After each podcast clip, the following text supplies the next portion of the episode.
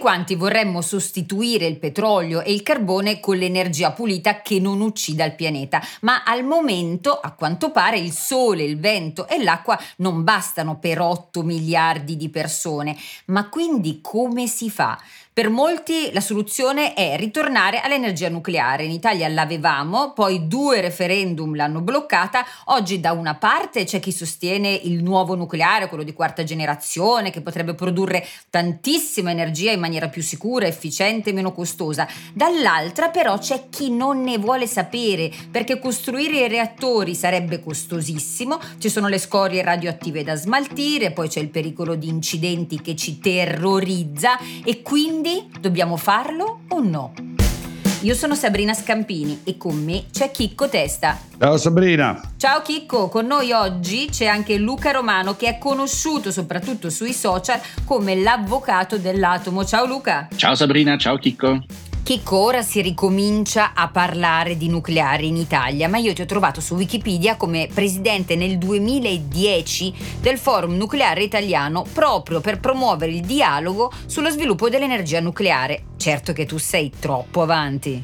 Eh, sono stato convinto del fatto che senza ricorso all'energia nucleare, che è l'unica fonte che produce grandi quantità di energia senza alcuna emissione, non avremmo mai potuto combattere il riscaldamento del pianeta. No, mi piacerebbe commentare il fatto che tu eh, parli dell'effetto sella con la sigaretta in bocca, va benissimo. Senti, Chicco, tu sei ancora della stessa idea? Cioè pensi ancora che sia così giusto tornare al nucleare? Assolutamente sì.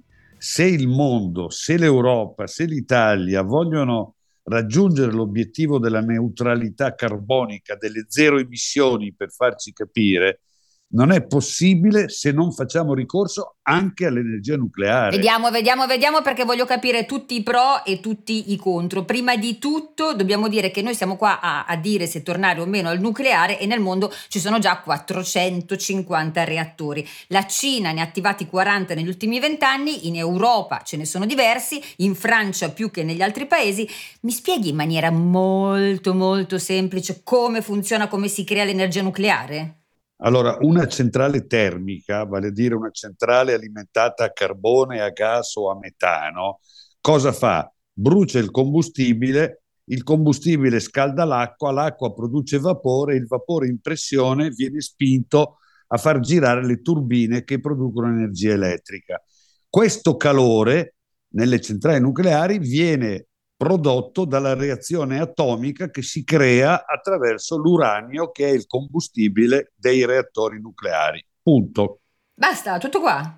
Tutto qua. Cosa significa quarta generazione? Quarta generazione significa qualche cosa in più rispetto alla terza generazione, ma ti faccio presente che dal, 2000, dal 2000 ad oggi sono stati costruiti più di 100 reattori di terza generazione la quarta generazione fa qualche passo in avanti, usa dei sistemi di raffreddamento diversi, è più efficiente, quindi utilizza meglio il combustibile, l'uranio, riduce anche il numero di scorie che vengono prodotti da, dalla combustione, ma mm. non, ci sono già dei prototipi in funzione, ma terza e quarta sono un'evoluzione una dell'altra, dobbiamo aspettare la quarta generazione, dobbiamo partire adesso. Luca Romano, abbiamo chiamato Luca Romano eh, che è molto attivo nella divulgazione scientifica sui social, ha scritto eh, anche sui social, ha scritto un libro dal titolo In difesa dell'energia nucleare, quindi prima di tutto non ti chiedo da che parte stai perché mi sembra chiaro, ma eh, la terza generazione rispetto alla quarta era così diversa?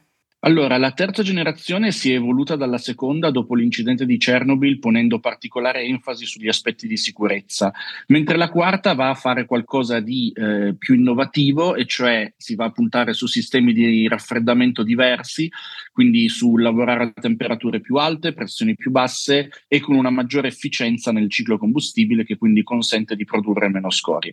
La quarta generazione sostanzialmente fa cose che la terza non può fare, mm. ma le due lavorano meglio se affiancate. Negli anni 60 l'Italia ha realizzato tre impianti di prima generazione basati su tre eh, innovative tecnologie di quei tempi. Allora, la prima centrale nucleare italiana è realizzata a Latina.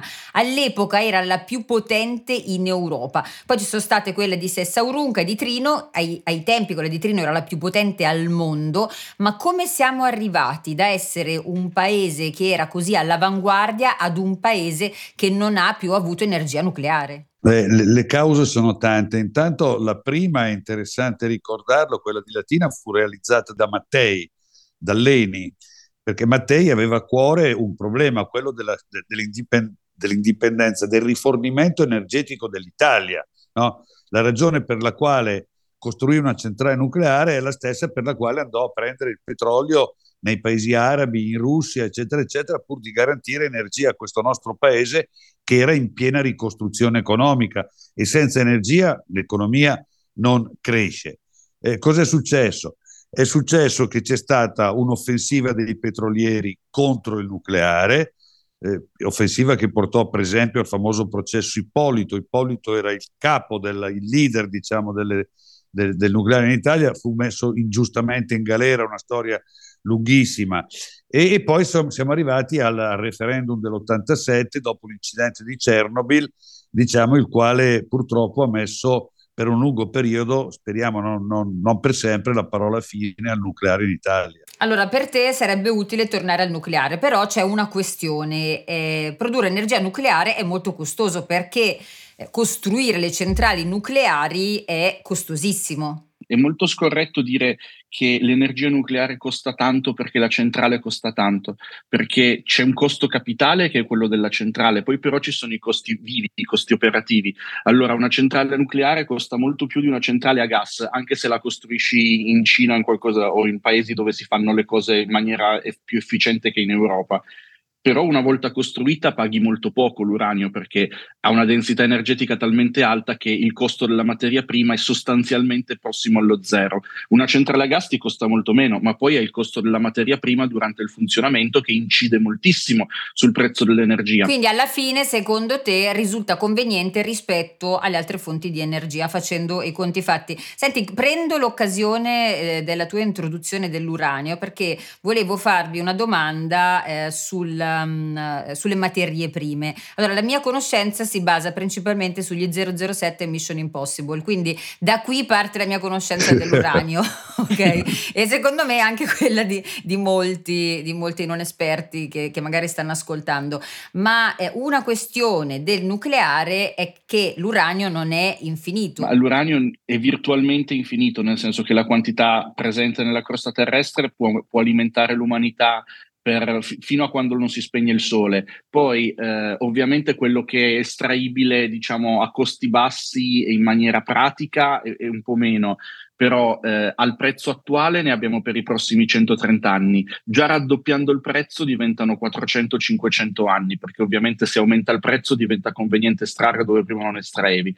Riciclando il combustibile o con l'estrazione dall'acqua marina andiamo sulle migliaia e migliaia di anni, non c'è veramente un problema di approvvigionamento. Ok, allora eh, adesso io voglio parlare degli altri possibili problemi, eh, perché uno è quello eh, della possibilità di incidenti. E Luca, secondo te c'è ancora oggi con la terza, quarta generazione il rischio di incidenti come ci sono stati in passato? Allora, premesso che il rischio zero non esiste, Uh, un, un, incidente come Chernobyl non può più avvenire perché sarebbe potuto avvenire già all'epoca solo in quella specifica tipologia di reattori che in Occidente non è mai stata costruita proprio perché giudicata poco sicura. Fukushima è diverso perché parliamo di un disastro naturale enorme uh, che oggi però si tende a minimizzare, cioè uno si tende a dimenticare che c'è stato un terremoto di magnitudo 9 che ha provocato 20.000 vittime e un incidente nucleare che ne ha provocate zero. Però il terremoto è un evento che potrebbe riaccadere. Sì, ma in quel caso conviene preoccuparci del terremoto, non dell'incidente nucleare. Cioè se arriva un terremoto in Italia, la centrale nucleare è l'ultimo dei tuoi problemi. Se arriva un terremoto lieve come accade a volte in Italia, può quello causare un incidente importante in una centrale nucleare? No, non esiste. Non esiste. Assolutamente no. Lo stesso terremoto del 2011 in Giappone, che era magnitudo 9, ha, non ha danneggiato le centrali nucleari, solo Fukushima ha avuto problemi poi dopo per lo tsunami e in Giappone di centrali nucleari ce n'erano 43 all'epoca. Eh? Quindi vuol dire che di queste 43, 40 l'hanno passato indenne. L'incidente a Fukushima è dovuto al fatto che lo tsunami è entrato dentro la centrale, non al fatto che la centrale non ha resistito al terremoto. Quindi non c'erano le eh, strutture di sicurezza e l'impianto di sicurezza che invece adesso c'è anche nei casi in cui accadono degli eventi straordinari. Poi abbiamo il grande problema dello smaltimento delle scorie. Come si fa a smaltirle? Guarda, le scorie non hanno mai provocato un problema in nessuna parte del mondo. Sono quantità piccolissime Abbiamo fatto un conto proprio per te che se realizzassimo in Italia il numero di centrali nucleari che noi riteniamo sufficienti, ti che dico sono? un numero, ma 35 quante? gigawatt, 35 mila megawatt per dare una base costante. Vabbè, eh, quanti re- impianti? Quanti... 6-7 centrali, dipende mm. quante grandi ne fai ciascuna di queste, no? Eh, produrremmo, tre, produrremmo qualcosa come 150 metri cubi di scorie. Sai cosa sono 150 metri cubi? È una stanza di 50 metri quadrati alza 3 metri, più piccola del tuo appartamento. Eh, una volta sistemate nel posto giusto, le scorie non producono nessun problema.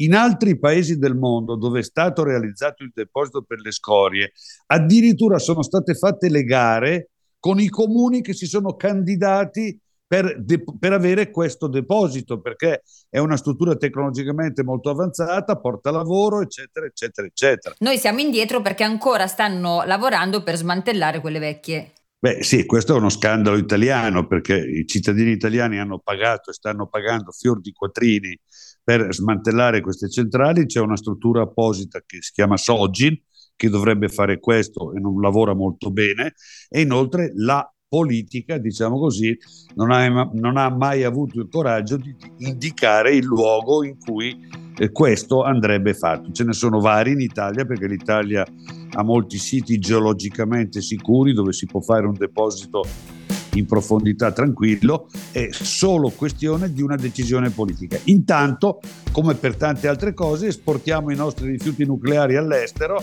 in Francia e in Inghilterra e paghiamo una barca di quattrini per farceli trattare. Quindi, alla luce di tutto quello che abbiamo detto, in Italia tornerà a breve il nucleare?